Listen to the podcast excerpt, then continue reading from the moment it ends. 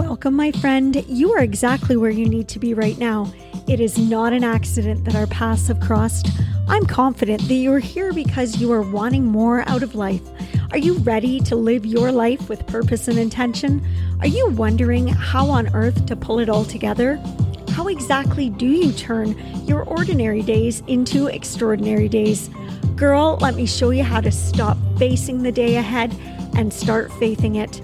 Join me, Sarah Elizabeth, each episode as I encourage and motivate you to place unwavering faith in the direction Christ will lead you and surrender yourself to His vision for your life. He's custom designed a life for you beyond your wildest dreams, and I want to help you discover all that He has planned for you to experience. Together, let's put God into the driver's seat of your life. Let's go. It's time to faith your day.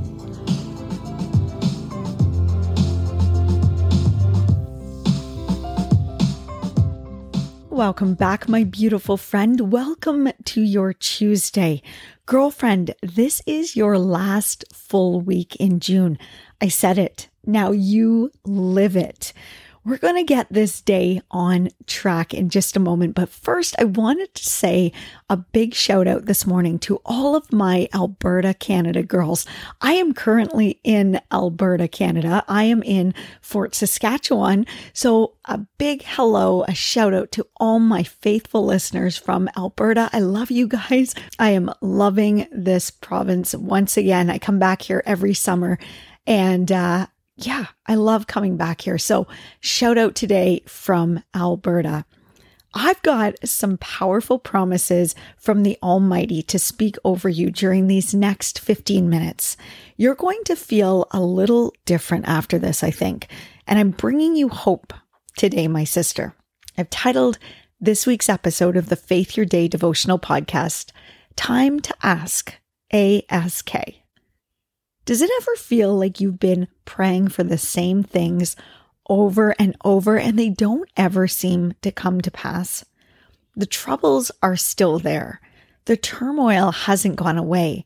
The testimony isn't yours to give just yet. If God loves us so much, why does he hold us back from what we really want? Why doesn't he speed things up so we can get to living our dreams sooner? Well, exactly because he loves us so much.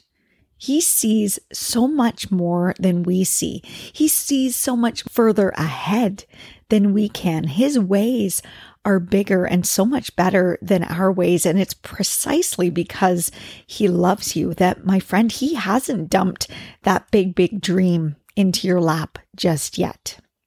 Have you ever wondered if maybe you keep asking and asking, but possibly are asking for the wrong thing. Like a good father, God only wants what is best for you, and He only wants the best of the best for you. He not only wants to give you what will benefit you, but He also wants to treat you to the best of the best when He finally does give it to you. That's why we can experience delay at times. That's why he doesn't always give us what we desire. He waits for the exact right moment when our hearts are ready to receive what it is he has for us. Luke chapter 11, verses 9 to 10, and Matthew chapter 7, verses 7 to 9 say the same thing. This is what they say Ask and you will receive, seek and you will find Knock, and the door will be opened to you. For everyone who asks will receive, and anyone who seeks will find, and the door will be opened to anyone who knocks. These are two scriptures that say essentially the same thing, word for word ask, seek, knock. A S K. But what about all those times you have been asking, have been seeking, have been knocking. Why does it feel like at times no one is home? I have some comfort for you today because I've been in the same boat. I've been on board the frustration cruise line, waiting for my lifeboat to sail up. I've had days, weeks, and years of trying to convince God that what I wanted was exactly what He should bring into my life. I've had times where I felt like no matter how good my intentions were, it just seemed like it wasn't meant for my good plans to come to pass. And looking back now, my girl, I thank Him that He's always been more focused on His God plans than my good plans. You see, in the verses that we just read in Luke and Matthew, they can read a bit like a page out of the book in Aladdin. And if you aren't careful, it's easy to interpret these three instructions ask, seek, and knock a bit like rub, wish, receive. Except for we already know that God isn't a magic genie we can't read these verses and expect to just ask for anything, seek for anything, and knock requesting anything, and they're going to come into our lives. These verses don't promise that we can ask for anything we desire and then just start looking and banging on the door and poof, like a vending machine, out emerges our hopes, dreams, and wishes. No, these verses go far deeper than that. There is far more here than one might notice upon first glance. The biggest error we make when praying is we most often ask God for what we want. Take that in right there. We most often ask for what we want. Do you usually pray for what you want? Have you ever tried asking God for what He wants for you? Write that down, highlight that, emphasize that. That's key today.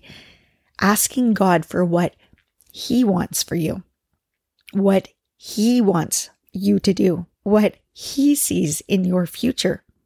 Ah, the pivotal shift comes right here. Jesus was not telling his disciples that they could simply dream something up, ask for it, then search it out, and they would find it. He was teaching them that they must ask for what God wants in order to receive it. They must seek after God's ways, in order to find them. And they must knock continually and in faith to have the door open to reveal the goodness that lies behind it. Leave any of these steps out, and you're bound to wonder if God is really even home when you're outside pounding on the door. Through these scriptures, Jesus teaches us that we need to go beyond our wants and desires and surrender ourselves to His vision for our life. The moment we start to kneel in humility, we will begin to understand what it means to A S K, ask, seek, knock.